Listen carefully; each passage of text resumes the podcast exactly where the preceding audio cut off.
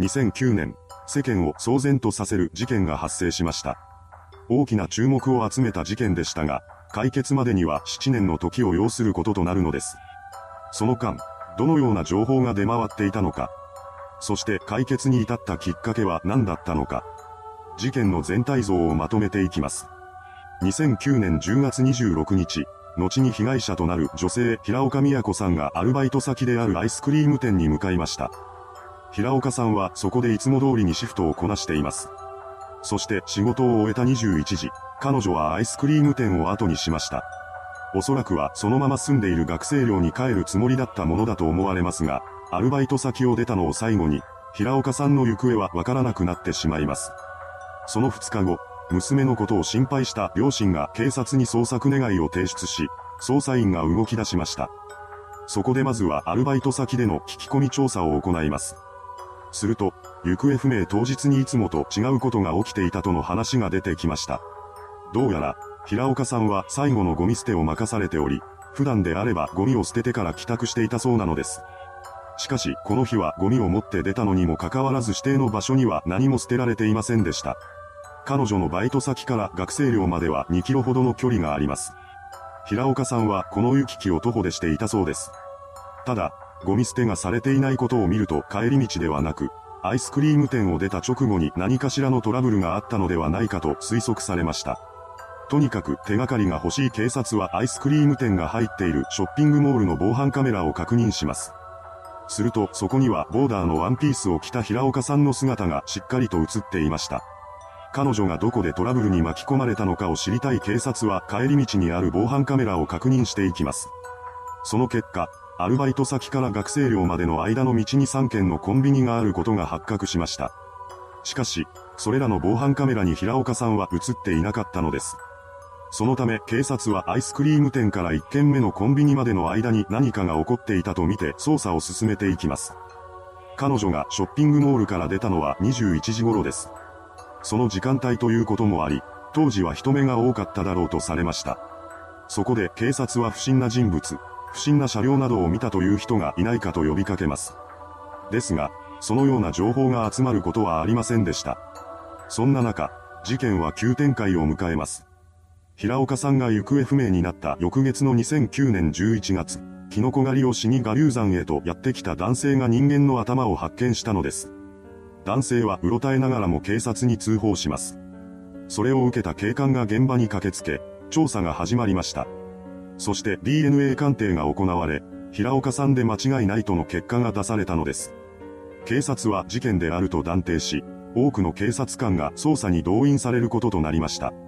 その後、付近の雑木林から体の一部が次々と発見されたのです。この状況を受け、次なる被害者が出ることを危惧した警察は早い段階で特別報奨金制度を取り入れます。これは事件解決につながる有力情報を提供して人に報奨金を支払うという制度です。これによって数々の情報が寄せられることとなったのですが、報奨金目当てに適当な情報を寄せる人も一部現れるため、警察はその精査をする必要がありました。そしてそれらの情報提供者の中には一人のタクシー運転手がいたようです。そんな運転手が提供した情報は衝撃の内容でした。なんと、運転手は犯人らしき人物を目撃したというのです。彼によると、犯人は30代の男性だったとのことでした。しかし、この情報も多くの提供された情報の中に埋もれていき、いつしかうやむやにされてしまいます。その頃捜査本部は平岡さんの帰宅ルートを通行する車両などに情報提供を求めていました。そうして情報を集めていったところ、次のような不審車両が浮かび上がってきたのです。事件前後に我流山に続く道路を通行した車両。被害者の靴が発見された現場付近で不審な動きをしていた黒のワゴン車。バイト先の店が入っていたショッピングモール付近で目撃された白いセダン。また、これらの不審車両以外にも警察は残虐なシーンのあるビデオを借りた人物の記録を洗い出したり、刃物を購入した人物の画像分析をするなどしています。事件発生から1年の間に6万人以上の捜査員が投入され、寄せられた情報は約1700件にもなりました。しかし、そこまでしても犯人につながる有力情報を得ることは叶わなかったのです。事件は未解決のまま時間だけが刻々と過ぎていきます。発生当初は世間を震撼させた本件でしたが、時の流れとともに人々の記憶からも薄れていってしまいました。そんな中、事件発生から7年後の2016年に突如として新たな展開を見せることとなります。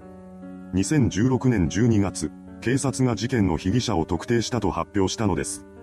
それによると、被疑者は矢野富春という男だとのことでした。この矢野という人物が捜査線上に浮上したのは彼の前科が影響していたようです。何でも、矢野は2004年に通りがかりの女性に乱暴し、怪我を負わせた過去があるらしく、その事件によって懲役3年6ヶ月の判決を受けていました。過去に犯罪歴がある人物を調べていたところ、矢野の存在が浮かび上がってきたそうなのです。しかし彼が逮捕されることはありませんでした。というよりも、彼が逮捕することができない状態にあったという表現が正しいかもしれません。実は、事件が発覚した2日後に矢野は交通事故で死亡していたのです。その事故は父親の墓参りに行った帰りに起きたことで、一緒に車に乗っていた母親も亡くなっています。この世に存在しない以上、彼を逮捕することはできませんでした。警察は矢野の犯行であると決定づけるために、証拠を求めて彼の実家を訪れます。そしてそこに残されていた USB メモリーとデジタルカメラを押収しました。中身を確認するとデータが消されていることに気がつきます。そこで警察はデータの復元を行いました。その結果、犯行時に撮られたであろう写真が57枚発見されたのです。そして、矢野の自宅の壁と風呂場が写真に写し出されたものと一致するとの確認が取られました。また、我流山近くの N システムに矢野の車が映っていたことも発覚します。これらの情報が決定だとなり、彼が犯人であると確信した捜査本部は、2016年12月20日に事件を松江地方検察庁に送致しました。そしてそれから1ヶ月後の2017年の1月31日、松江地検は被疑者死亡で不起訴処分としています。そのように幕を下ろした事件ですが、この結末を疑問視する声も飛び交うこととなりました。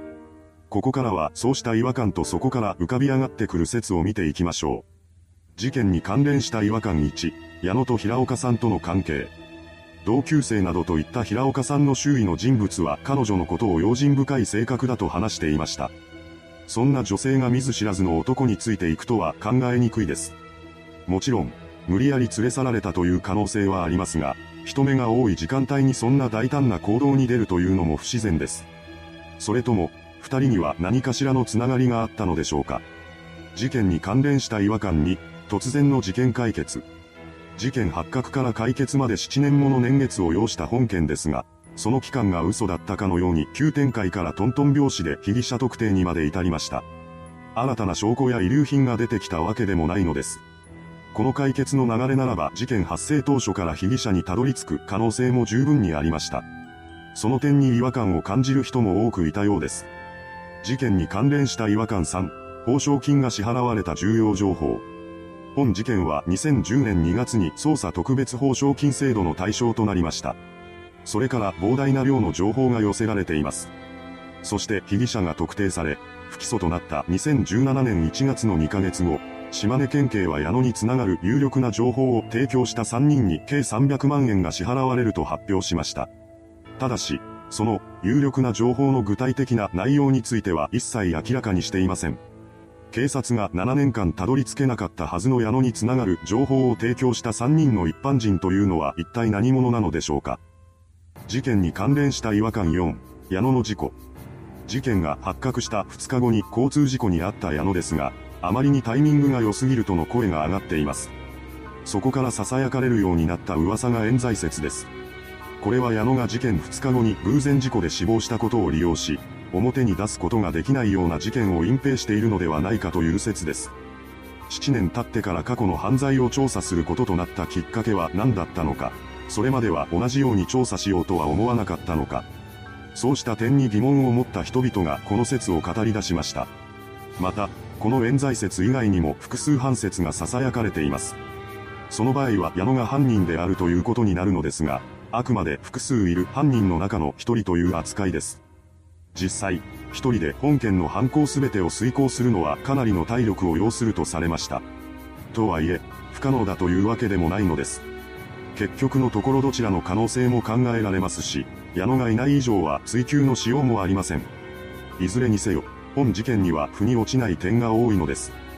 そのため現在でも冤罪説と複数犯説を中心に、様々な説が語られています。いかがでしたでしょうか長年未解決だったのにもかかわらず、突如として被疑者特定にまで至った事件。そこには多くの違和感が残されており、納得いかない人が真相は別のところにあるのではないかと疑う流れができています。しかし、捜査はすでに終結されてしまいました。そのため、今後新たな情報が入ることはないでしょう。それではご視聴ありがとうございました。